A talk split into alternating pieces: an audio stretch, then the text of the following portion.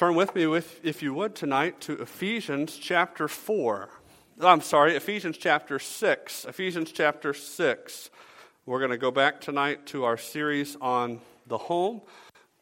We've entitled this series, Bless This Home, and we're building lives and families on the Word of God. If we want God to bless our homes, then we need to follow God and what He says and how we operate in our homes. And so tonight, we get to this part in Ephesians 6, verse 4. We're going to be looking at one verse, and we're only actually going to look at half of the verse tonight, and we'll do the other half next week as we talk about this idea of the balance of godly parenting. Paul wrote in Ephesians 6, 4, "And you, fathers, do not provoke your children to wrath, but bring them up in the training and admonition of the Lord." Parenting is an incredible calling.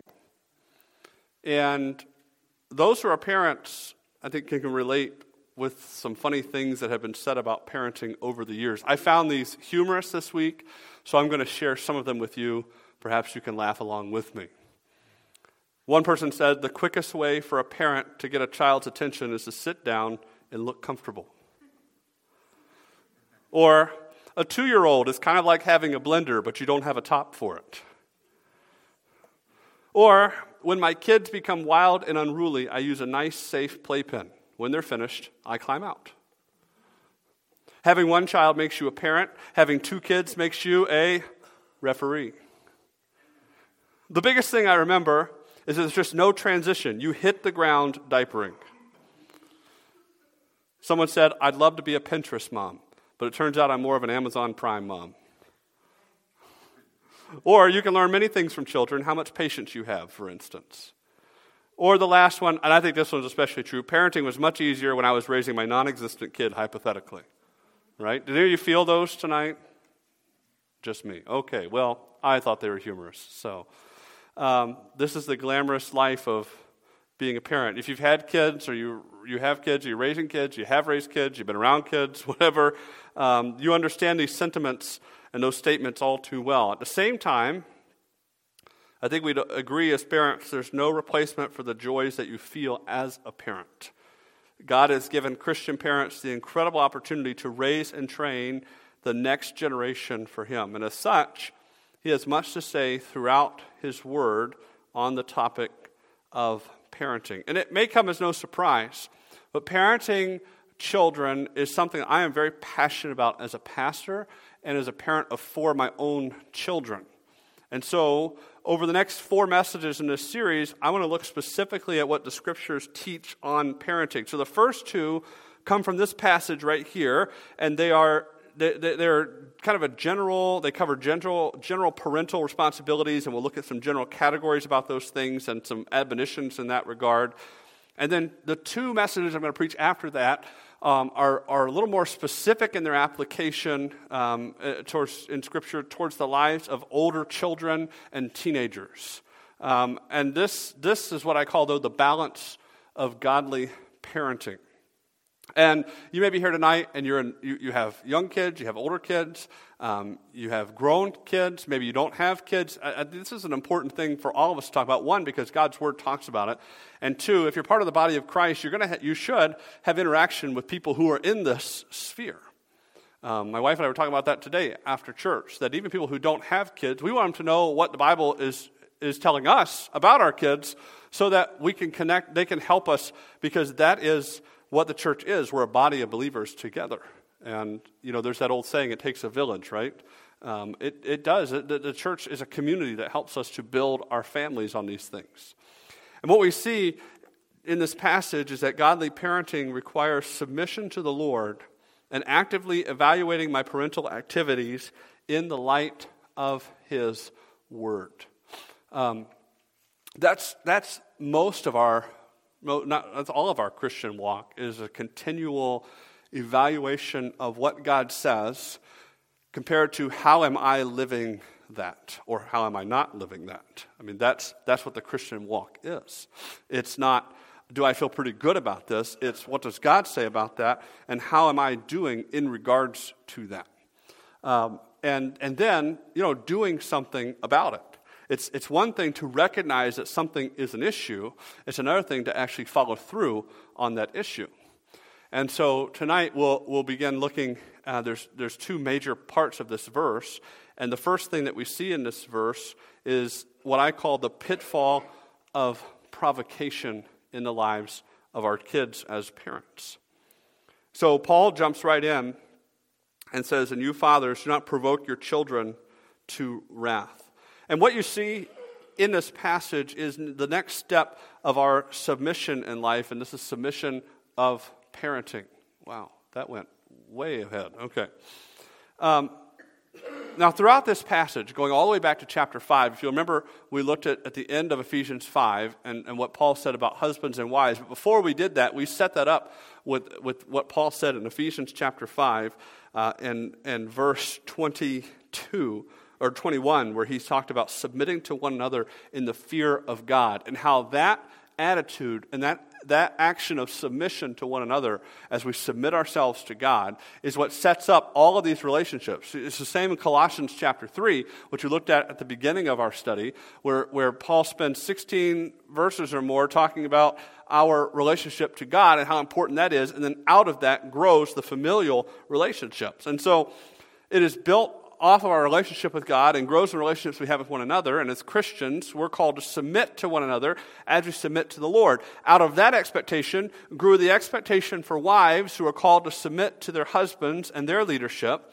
And Paul talked about how the husband is the head of the home because God has made it this way. The husband is expected to lead, and wives are expected to follow his leadership.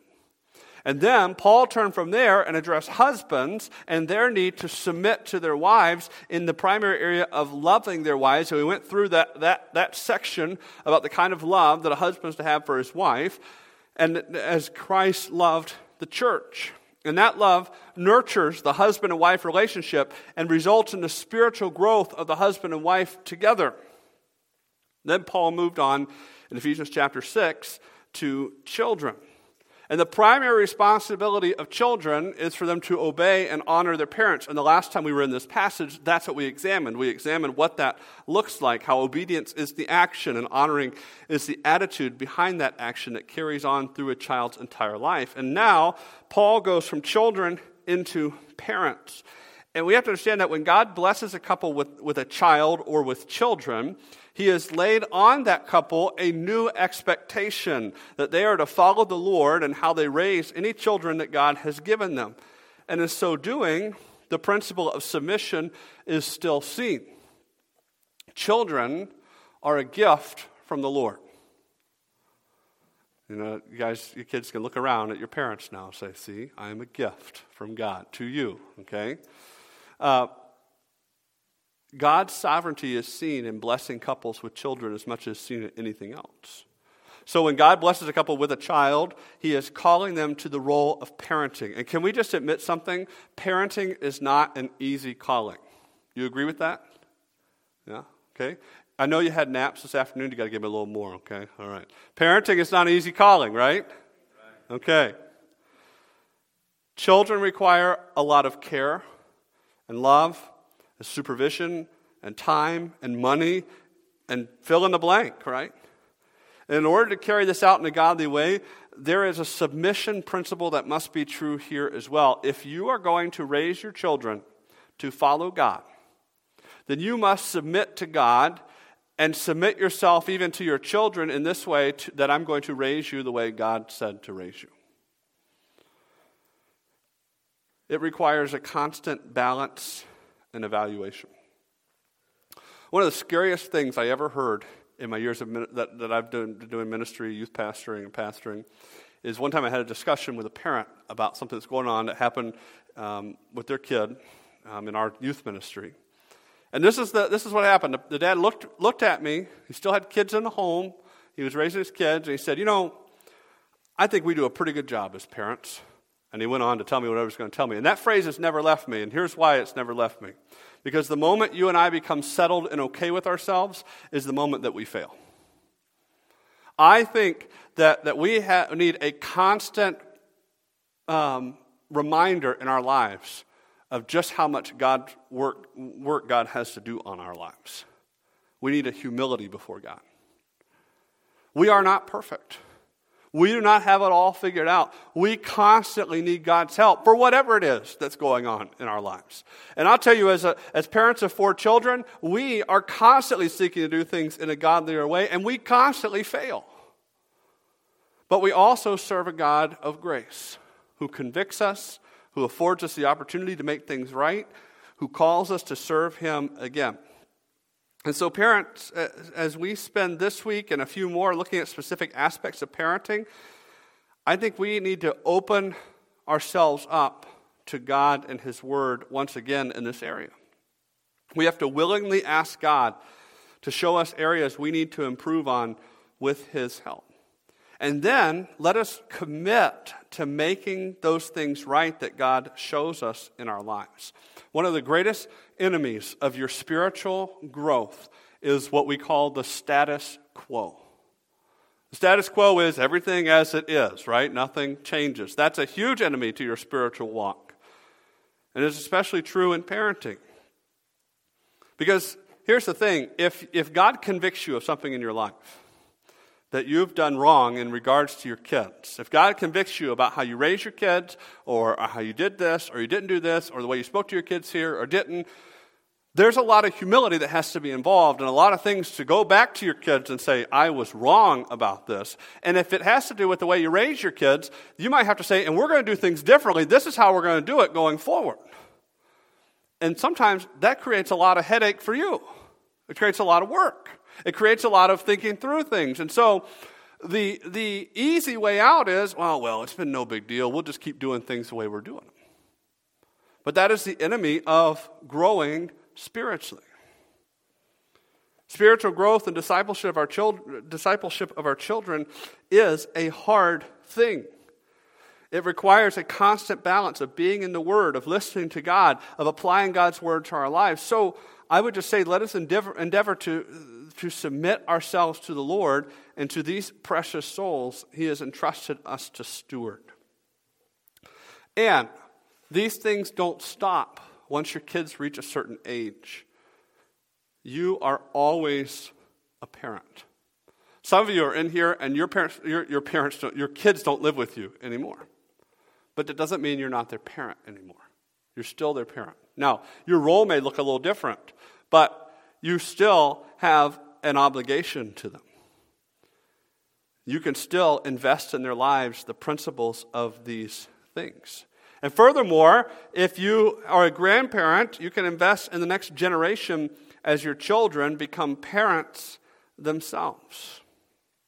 And then, as I alluded to earlier, if you're a part of our church, if you're a part of this body of believers, you have other people in this body of believers that you can invest in.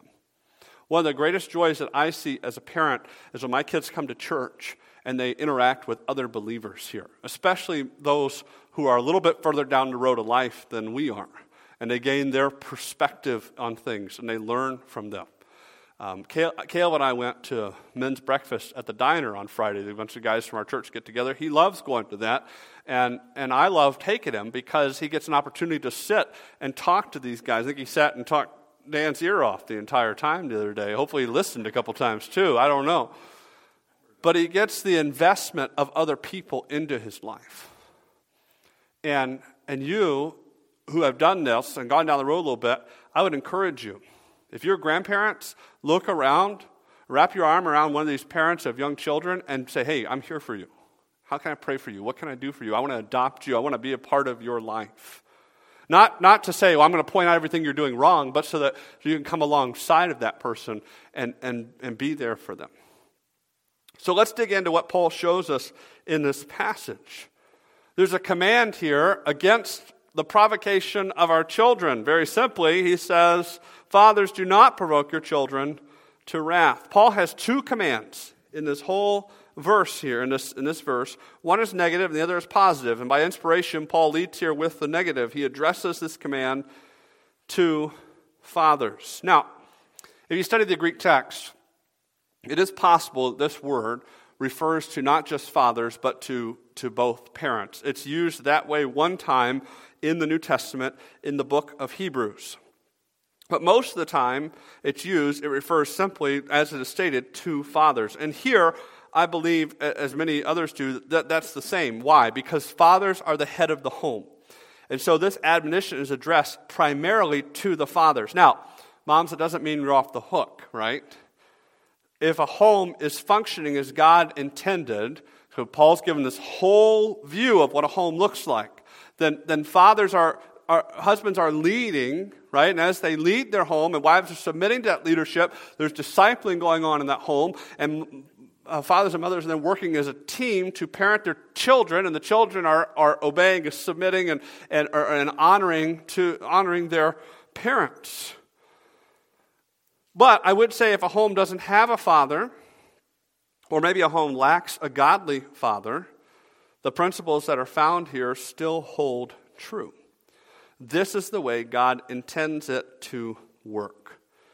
Parents and fathers in particular are commanded to not provoke children to wrath. That word provoke here means to rouse someone to anger or to exasperate them. And it carries the idea of doing something over a long period of time that builds up resentment, leading to outward hostility. So as parents, we must be careful in how we oversee and raise our children.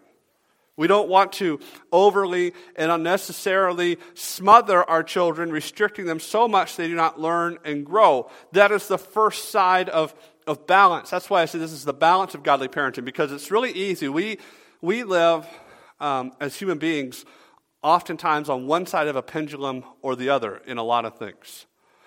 We do things this way, and God convicts us, so we say, well, that's not right, and so we go all the way over here, right? When really, the answer is in the middle. And the same is true for parenting. You know, we might be overly, hovering and on them, or the other side is, well, it's just kind of whatever, and as long as they make good decisions, then we'll be okay. And God says, we need to be here in the middle. So we must be careful not to give into our own sinful human feelings of what we will make a child do. I would say this. You understand that children are born sinners, right? I know some of you have held Alyssa, and you go, oh, she's so sweet. Well, just stick around a while, okay? I had a pastor growing up who said, if you don't believe that children have a sin nature, then pop in the 2-year-old nursery and pass out hammers and see what happens. It's not a pretty thing. I imagine. I've never done it, but I imagine. And so a child has a sinful will, just like anybody else. And as a parent, we have, it's part of our duty to break that sinful will of a child, because children left to themselves will live in sin and an open rebellion. This, we talk about free-range chickens, okay, this free-range parenting, right? It doesn't turn out well. Well, just let them do what they want to do. What they want to do is wrong. What they want to do is sinful. What they want to do is rebel against God. And I'll just tell you, we've seen this in our own parenting journey so far with 3 of our children. Because Alyssa is only 7 months old, but many of you know Joanna, who's 2, and she's really developed a spirit and a will of her own and what she wants to do and what she doesn't want to do.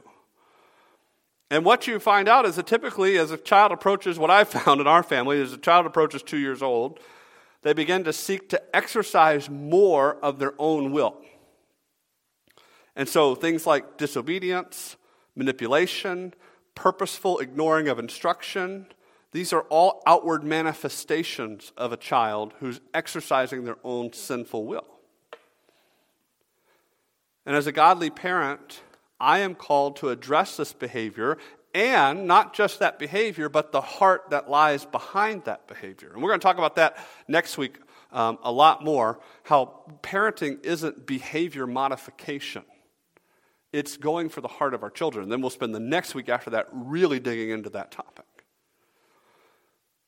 Now, at the same time, I'm working to break this will of this child to teach them how to follow Christ, but I have to be careful not to break their spirit of that child as well.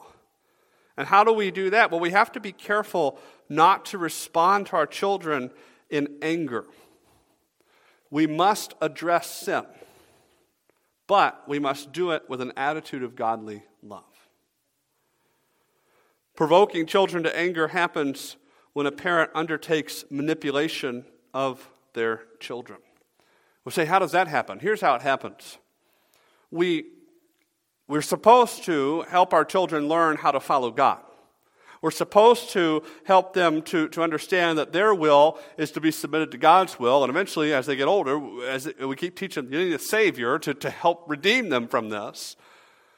But what happens is, if we're not thinking biblically about this, we manipulate our children not to follow God, but to follow us. And you say, well, aren't children supposed to obey their parents? Yes, but ultimately we're pointing them to God. We're not God. And so what happens is when we teach a child to conform to my selfish desires, then I can live the life I desire without my children getting in the way. And that's a wrong focus of parenting.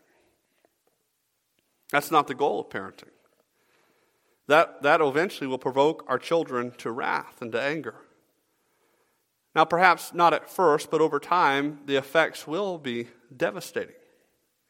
Because what happens when a child is young, and we've gotten to this pattern of just teaching them to make our lives convenient and to make our lives and to give us the freedom to do whatever it is we want to do, well, the children are very concrete thinkers. They're very black and white. That's why, by the way, I think child theology is the best theology in the world. Because you tell them what the Word of God says, and they have a unique way of looking at the Word of God. Well, that's what God says. God says this. This is what it means. As we mature, we begin to rationalize, right? Which is helpful in its own right.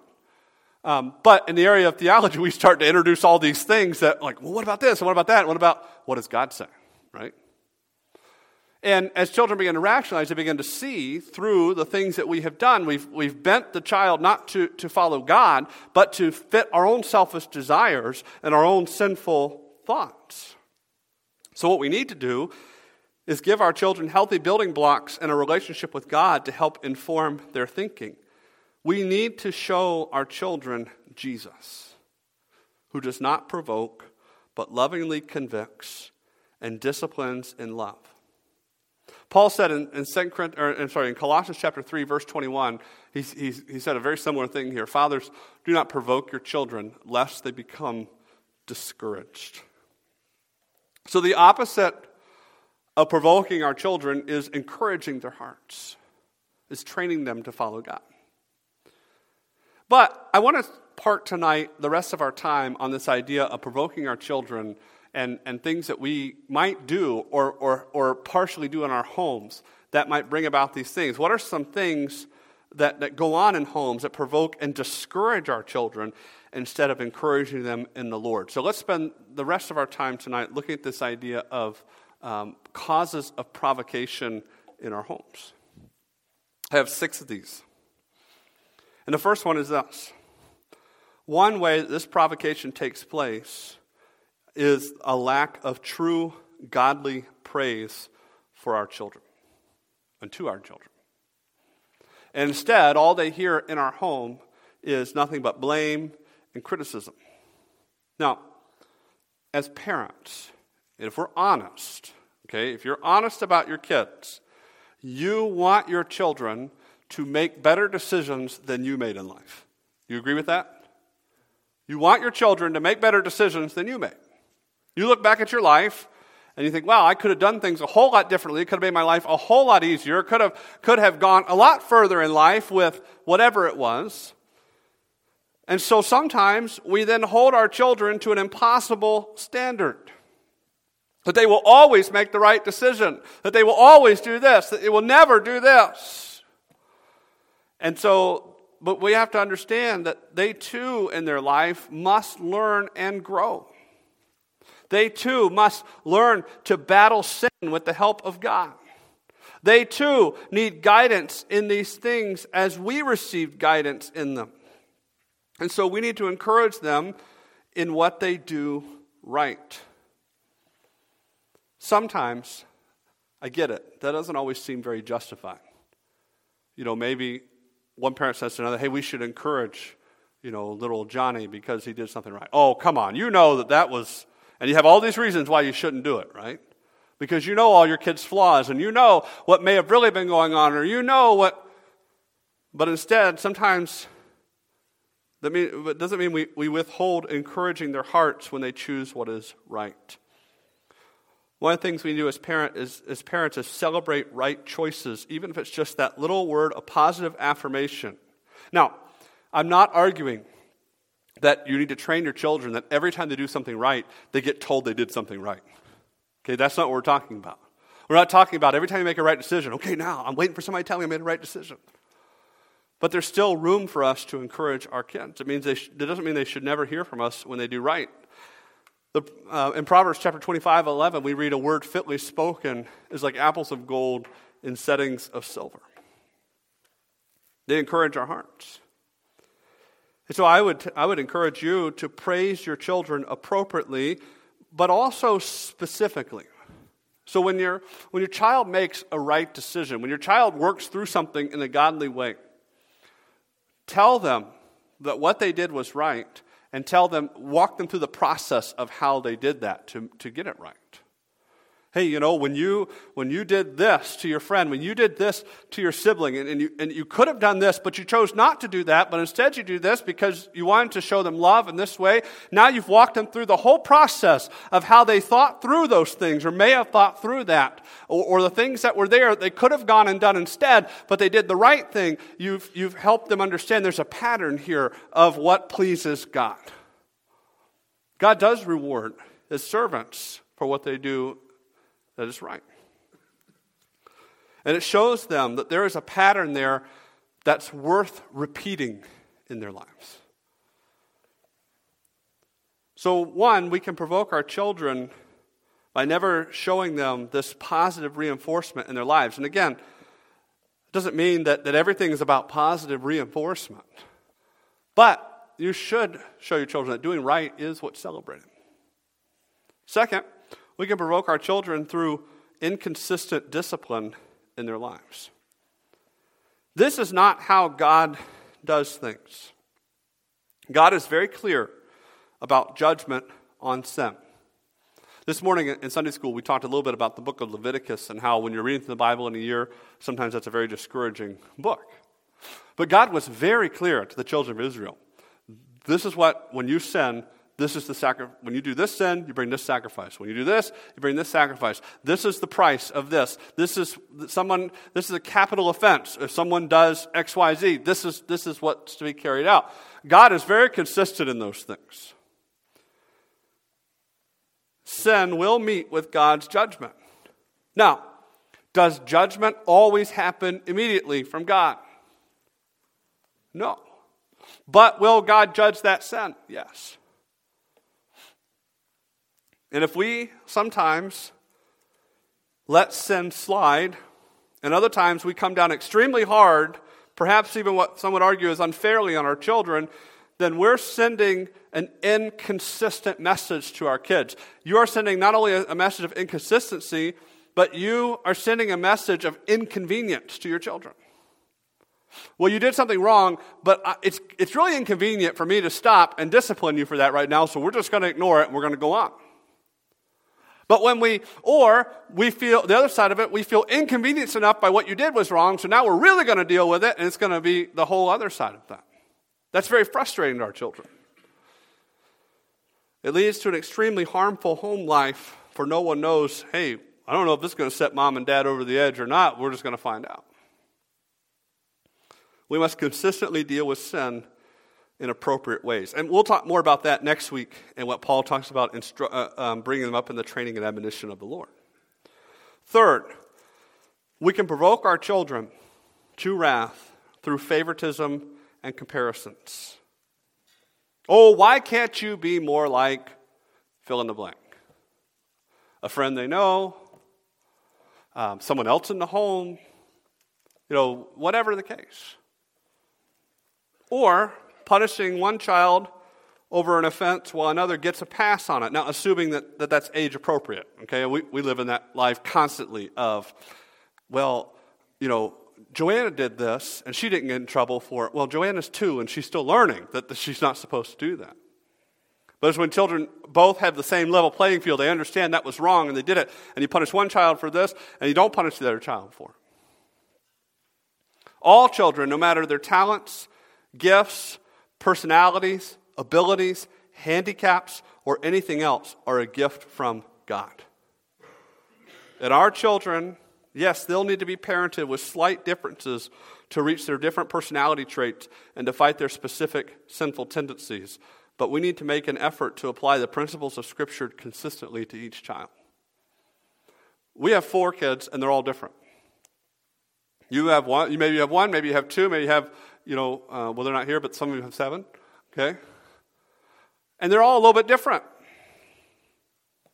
And these differences sometimes do bring out different ways that we teach them the things of God or get through to them the things of God, but it should be consistent. Sadly, there's another thing that happens. I've seen this before. Sometimes a family has what we call a problem child. You ever run into a family and they have one of those, the problem child? Okay, quit looking at each other. I see that down here, okay? And what happens when a family has what some people would call maybe a problem child, you have a child who maybe they're really in rebellion. The parents are really working hard trying to help them in the things of God. And sometimes what happens in those circumstances is that everybody else gets compared to that child, and as long as you're not as bad as that child, you're okay. But that's not the standard. The standard isn't if you're as bad as Hubert was. The standard is, what does God say? And so we have to be consistent in these things. Sin is sin. Now, in the same area of comparison, there's also no room for favoritism in a home. All children need to feel equally loved by both parents. In the Scripture, there is a home where favoritism ran rampant in that home. And that home was whose home? Okay, see, we got lots. I picked Isaac and Rebekah, who then passed it on to their son, Jacob. In the story of, and the reason I picked that is mostly because that's what we've been studying on Wednesday nights. But I think I heard somebody say David. You see that in the life of David as well. Isaac and Rebekah, Isaac loved Esau, Rebekah loved Jacob, and you can see how the story unfolds, how Rebekah, through Jacob, deceives Isaac. And then when Jacob eventually gets married and begins to have children, he ends up with 4 wives. He has a favorite wife out of all of the 4. I mean, this is like the playbook for disaster, okay? And then he ends up with 12 kids, and he loves 2 of them more than the rest of them. He loves one of them so much, he gives them a coat of many colors. His name was Joseph. And that story is a really fascinating study, right, and how Joseph followed the Lord, but it all goes, there's this whole issue that unfolds because of the favoritism that was shown to certain people within the family. It caused extreme heartache, and it caused decades of issues. There's a question that I am asked by my children in my home, and it has a very easy answer. Dads, maybe you can resonate. Maybe you've been asked this before. Sometimes one of my kids asks me, usually it's that one right there, with the little blonde hair. Daddy, who is your favorite, or who do you love the most? I have the same answer every time. My answer is always, Mom, right? I love Mom the most, and then the rest of you are tied for close second. But that's not enough to say it. We have to live that out. If you just say it and you never show it, it doesn't mean much.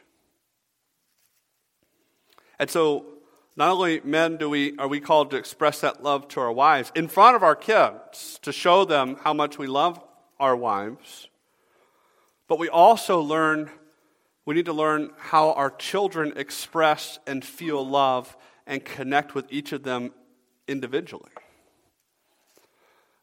How your kids feel love or express that love will be different from one child to the next. And I'll tell you, that takes work and commitment to learn those things and to show that to them. But that's part of our incredible calling as parents. And then fourth, a fourth way we can provoke our children is through our failure to sacrifice for our children. Now again, let me introduce to you or reintroduce us to the topic of balance within the home. Because a child-centered home is not a healthy home. A home is to be centered on God. Everything goes through that. But when we make it very clear to our children that we have given up so much for them, or we continuously remind them that they are an inconvenience to our lives, we do not show them the love of Christ. We will often be called on to sacrifice something in our own lives for the growth and betterment of our children.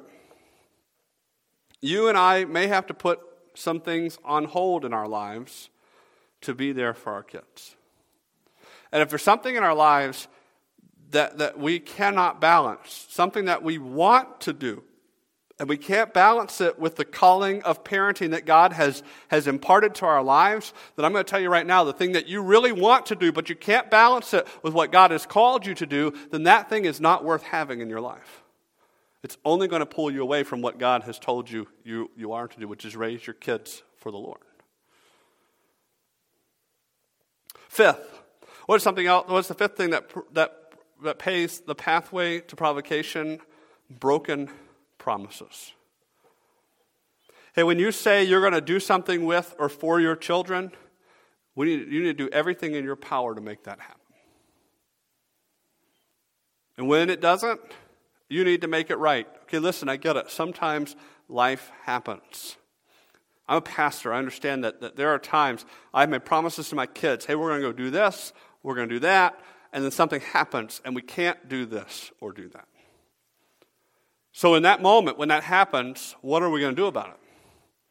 We say, well, they'll figure it out later, or do we make it right?